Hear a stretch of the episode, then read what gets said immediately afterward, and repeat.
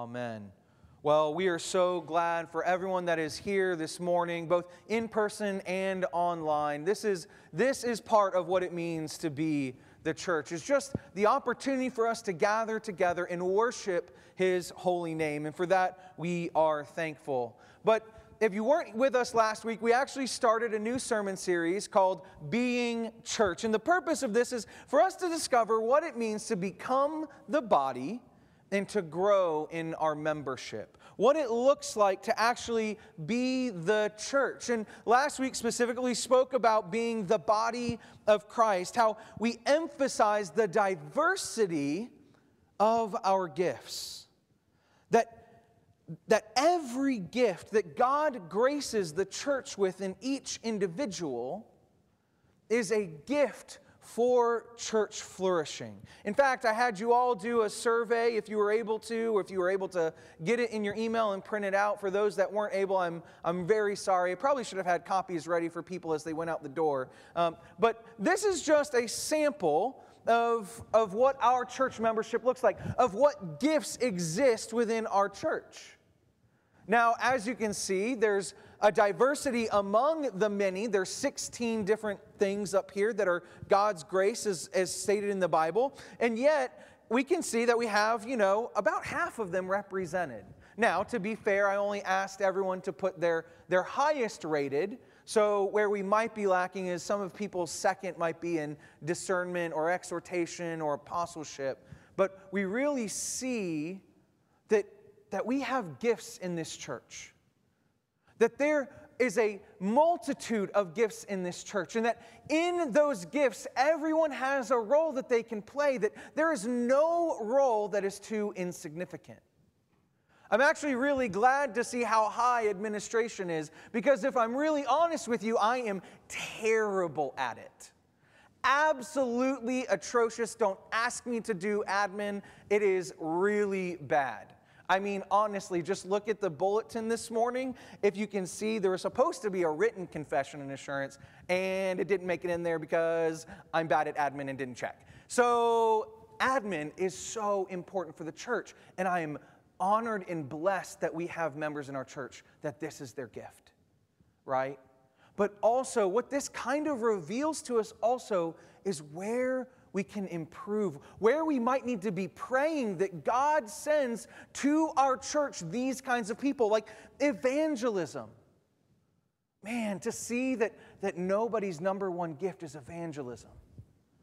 Lord, will you send, send evangelists to First Pres? Will you send people that have a hunger and urgency to go out and share the gospel of Jesus Christ from our church? There is no insignificant gift on this board. There is no sense in which we can exclude anybody because everybody has a role to play. We need your gifts here, whatever it may be. And so once you've figured out what your gift is, then start praying, Lord, how can I get involved in the church? Lord, how can I be used by you at First Pres to fulfill the grace that you have given me in that gifting? Right? So there is a diversity of gifts within our church. A diversity of gifts. But here's the thing about diversity. And we talked about this a little bit last week. In such a diverse group, there's bound to be some tension there's bound to be some, oh, well, I want to do it this way. Well, I want to do it that way. There's bound to be a little bit of disharmony, right? When you have so much diversity in the church, when you have people that come from not just different giftings, but different walks of life, different socioeconomic backgrounds, different races, we're bound to see there be some tension but Ephesians 4 1 through 3 says this, and this is going to be where we land today. I, therefore, a prisoner for the Lord, urge you to walk in a manner worthy of the calling to which you have been called, with all humility and gentleness, with patience, bearing with one another in love eager to maintain the unity of the Spirit in the bond of peace. Let's pray. Heavenly Father, we know that church unity is something to go after. It's, it is a command from you to be unified in our churches, in our body here. But Lord, we also know it's a very difficult thing. And so, God, as we unpack this scripture today, Lord, I pray that you would make very little of me and make very much of yourself. Because it is only in you and in the power of the Holy Spirit that unity is possible and can be achieved in this place. So, Lord, we love you and we thank you. And it's your holy and precious name that we pray. Amen. So here's the thing when I think about unity, I'm actually going to go for the really low hanging fruit on this little story, anecdote, whatever you want to call it. I love sports.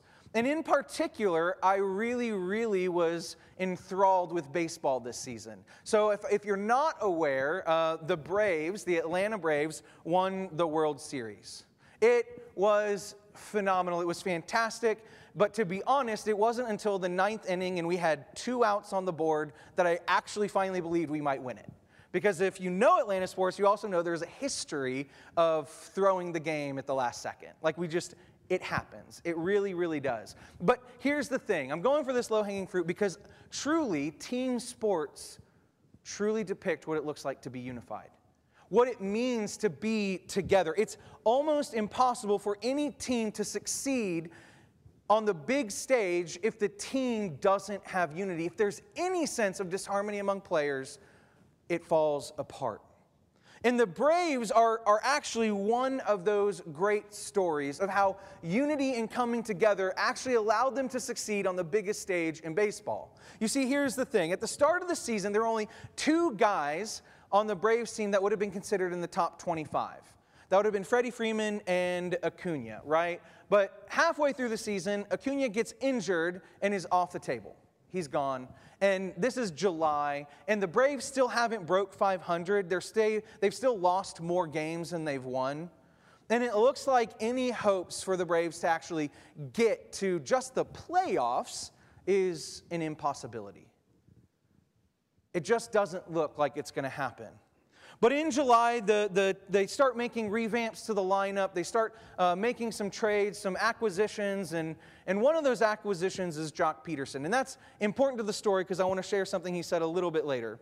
But here's the thing at that moment, in August, on August 5th, for the first time, the Braves turned their season around. For the first time, the Braves were over 500. That's significant because it's the latest in a season that any team has ever broken 500 and then gone on to win the World Series. It's the latest that any team has ever been able to break that 500 mark and go on to win the World Series. And, I, and here's why. And this is what Joc Pederson says in a letter that he wrote and submitted to actually go out the day of the first World Series game. He said, It's been an incredible run. Game in, game out, meaning even outside the game. It's been so many different guys stepping up in so many different moments. It's been us getting MVP type seasons from Albies and Riley. It's been Soler legitimately carrying us for stretches. It's been Freddie taking Hader deep to, to send us to the NLCS. It's been Adrianza coming through with that pinch hit double, then Eddie hitting the bomb that changed everything. It's been Matzek in an, in an elimination game giving us two of the most ridiculous shutdown innings you'll ever see. It's been Will slamming the door on some of the best lineups in baseball. It's been Dansby flashing the glove to get that final out. It's been the entire pitching staff, frankly. It's been championship level baseball up and down the roster. Championship level baseball everybody doing their part. There wasn't anybody left off of that list, of that lineup. It, was, it had to be a unified baseball team in order to achieve their goal, the goal set before them, which was to win the World Series. There is not one person on that team that was not a team player.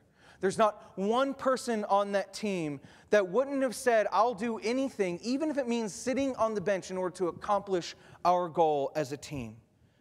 It took humility, it took patience, it took gentleness, and it took love of everybody on that team to pursue the very thing that they wanted.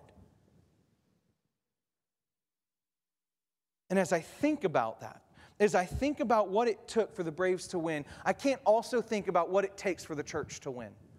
What it takes for the church to be successful, to be the body of Christ through and through. Everything that kind of happens on a team in team sports is the same thing that's required in the church. It's so easy to see how quickly a team can unravel when there's disharmony among it. And it's so quickly, easily, easy to see how quick a church can unravel when there's disunity within it. I've been a part of those churches. I've seen churches where there was one person that wanted one thing and another person that wanted a different thing, and then they started competing in the church against opposite things, and the church just started coming apart. It's like having two people pulling on threads of the same garment, and that garment is just coming undone, just coming apart at the seams. A church that is not unified will fall apart.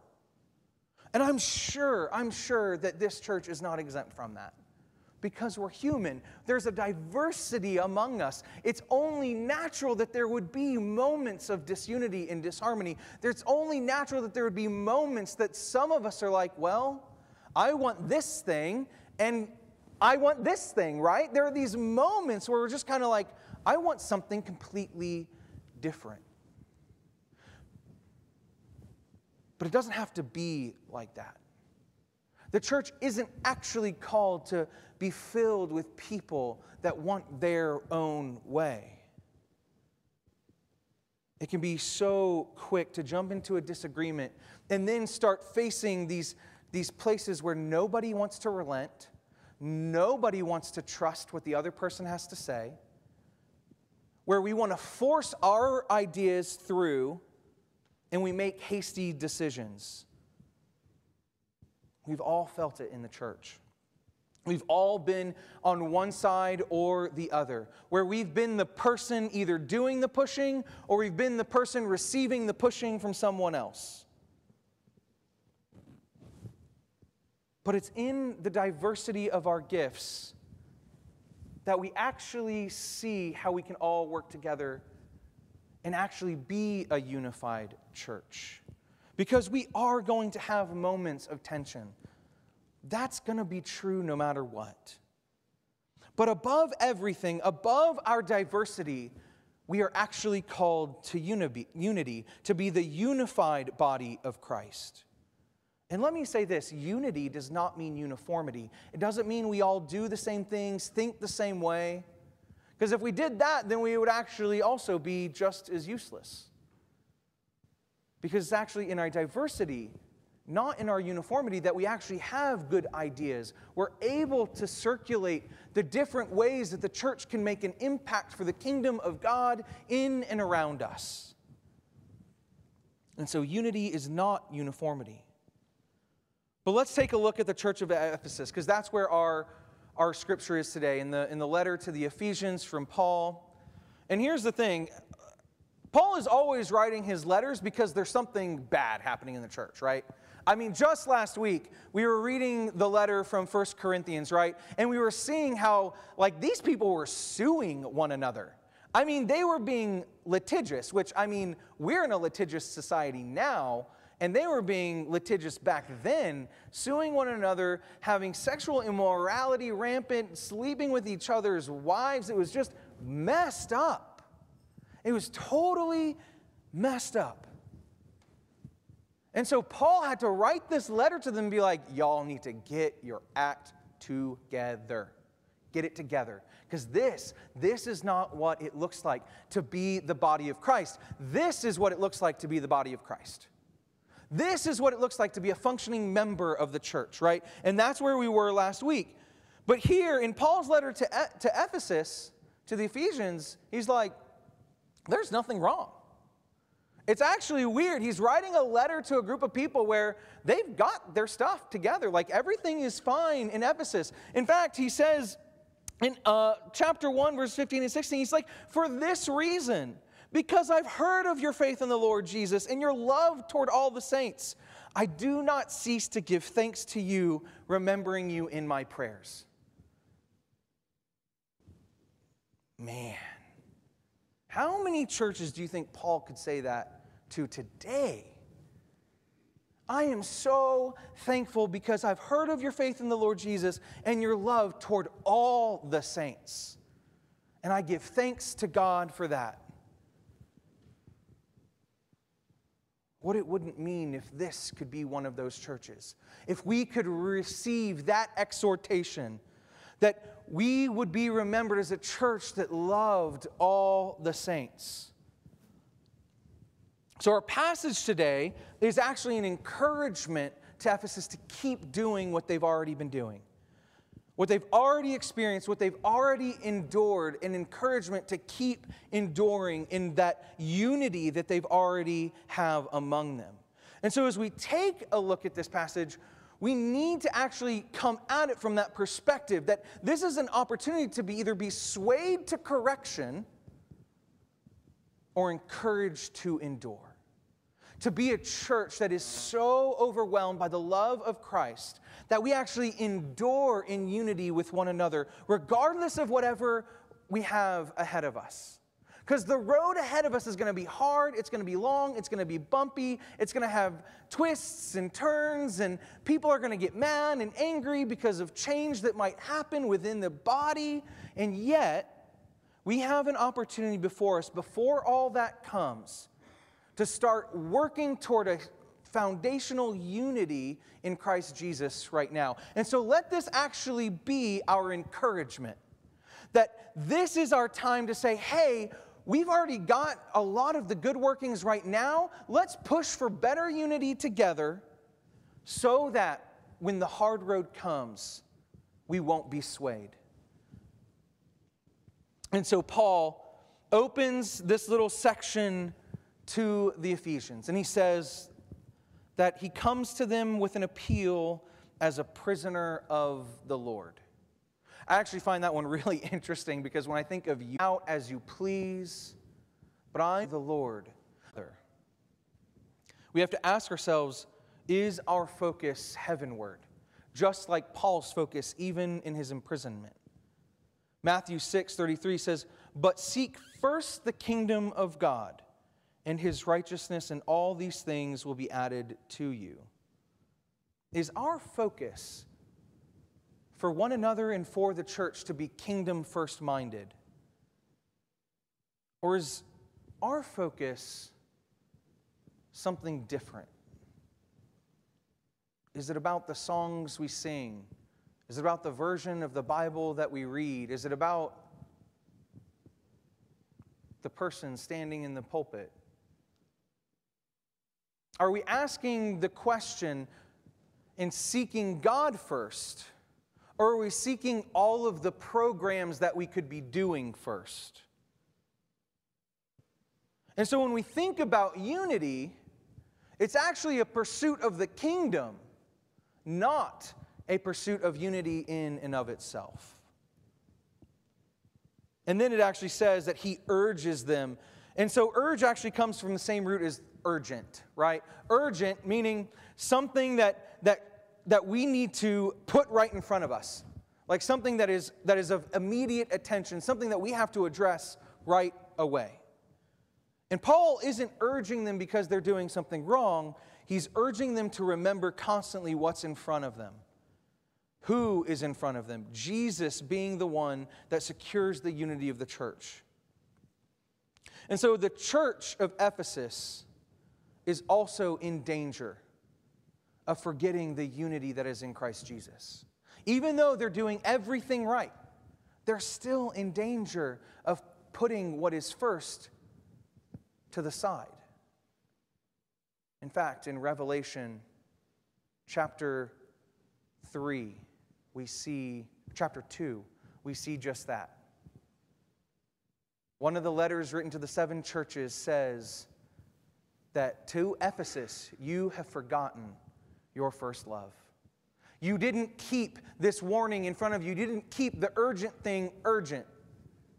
You let it slip to the side. And so, what does that mean for us? Paul actually gives us four ways in which we together can actually maintain the unity of the Spirit in the bond of peace. That's what he says at the very end of that passage, right? That we would maintain the unity of the Spirit in the bond of peace. And as he does this, he actually urges us to walk, not to run. He urges us to walk in these things. You know, here's the thing we oftentimes see the goal and we want to run after it as hard as we can, as fast as we can, because we want to get there. We all kind of have this vision of how we see First Pres growing and how we see it moving forward. And I know a lot of us just want to hit the ground and we want to run after it as fast as we can. Here's the problem with running I actually had someone kind of confront me on Monday of this week and kind of shared something with me that struck me really hard. They said, "You know, here's the kind of the problem, the issue with running forward, with going as fast as you can ahead is that you're always going to leave somebody else behind." You're always going to leave somebody else behind. And we are actually talking about in the context of our community groups and how in our community groups, there's something really beautiful about them because it's an opportunity for everyone, no matter where they are at in their spiritual walk, to sit together, to sit at the same table and actually learn and grow together. That's beautiful. But if we all hit the ground running, going as fast as we can, somebody's going to get left behind. Somebody's going to have their heart broken. Somebody's going to see how everything that they held on to was lost, but we didn't make a way for them to actually be plugged into what's to come. I actually think of it this way.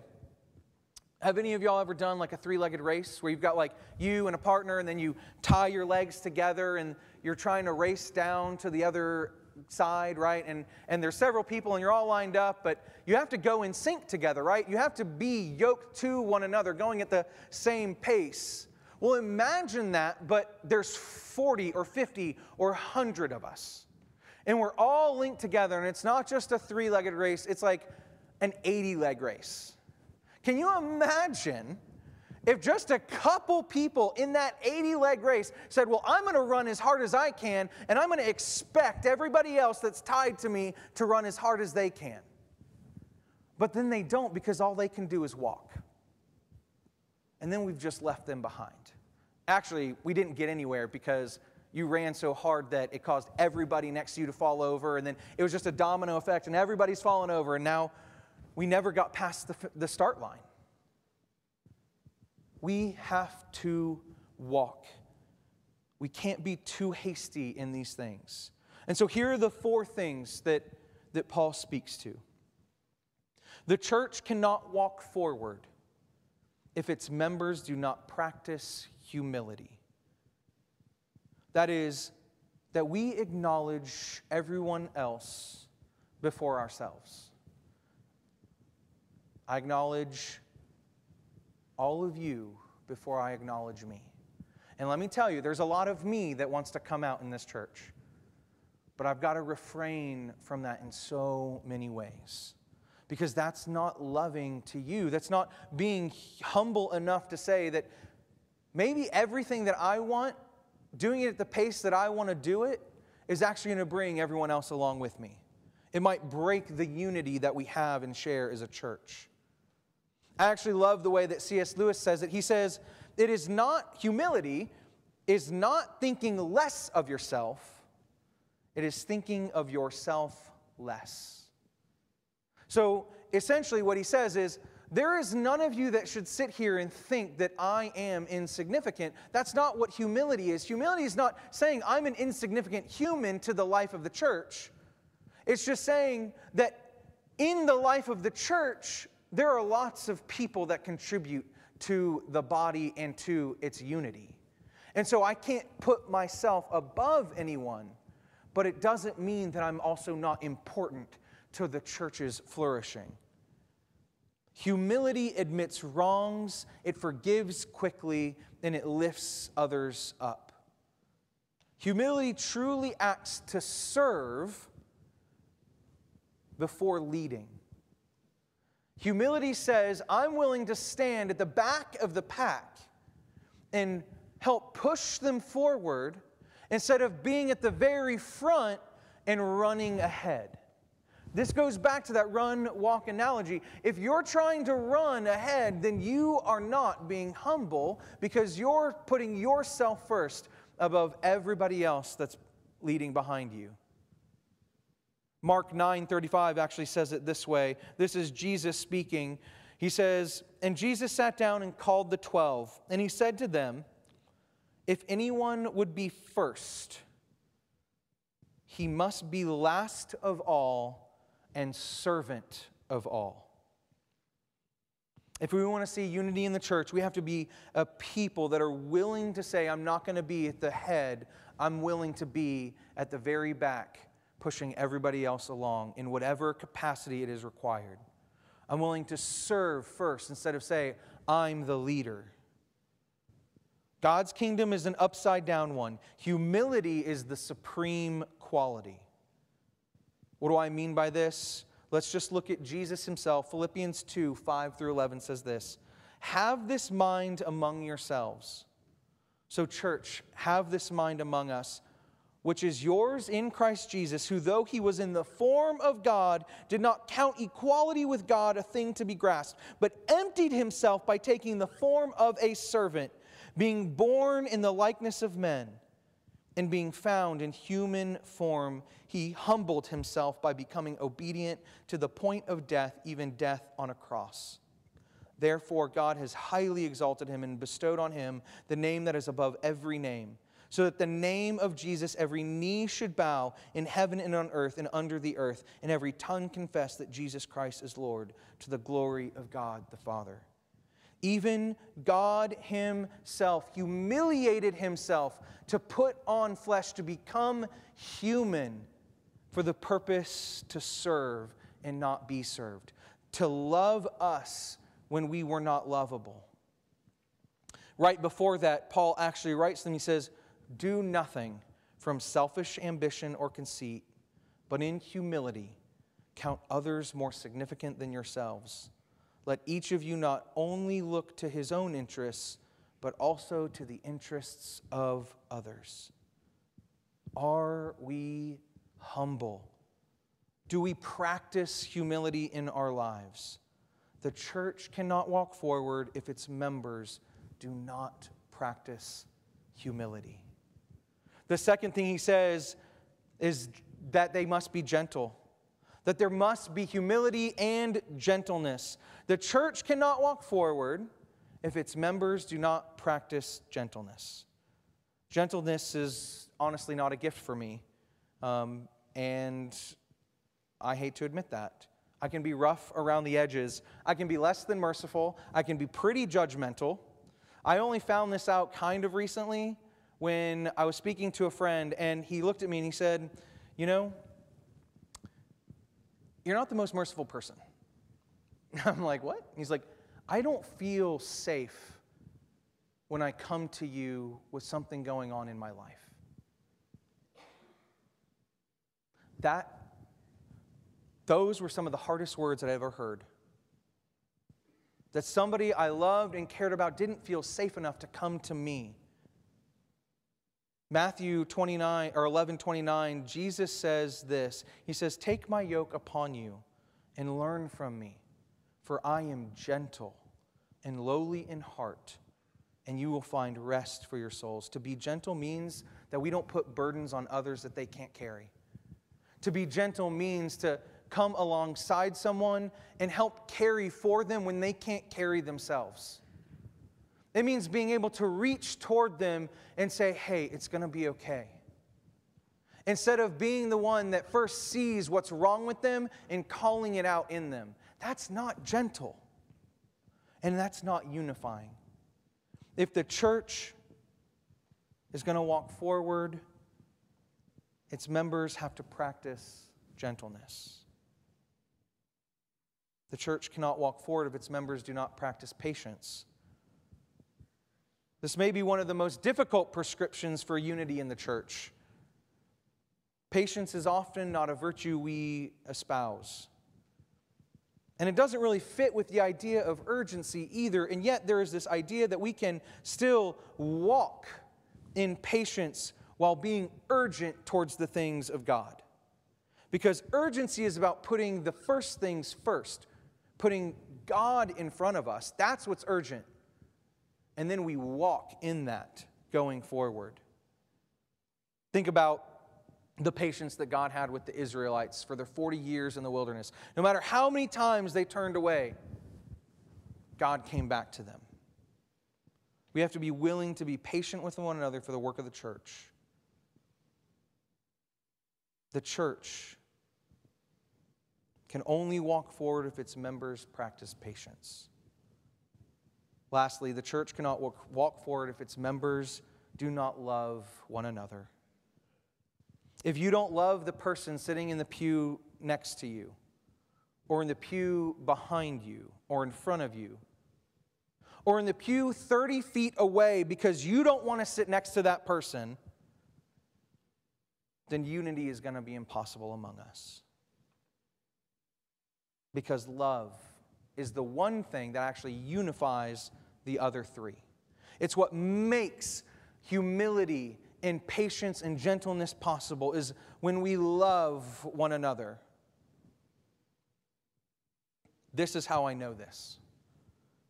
1 Corinthians 13 says, If I speak in the tongues of men and angels, but do not have love, I am a noisy gong or a clanging cymbal. And if I have prophetic powers and understand all mysteries and all knowledge, and if I have all faith as to remove mountains, but not love, I am nothing. If I give away all I have, if I deliver up my body to be, be burned, but have not love, I gain nothing. And then he continues that love is patient and kind. It does not envy or boast. It is not arrogant or rude, and it does not insist on its own way. It's not irritable or resentful. It does not rejoice in wrongdoing, but rejoices with the truth. Endures all things, bears all things, believes all things, hopes all things. That is what it means to love together.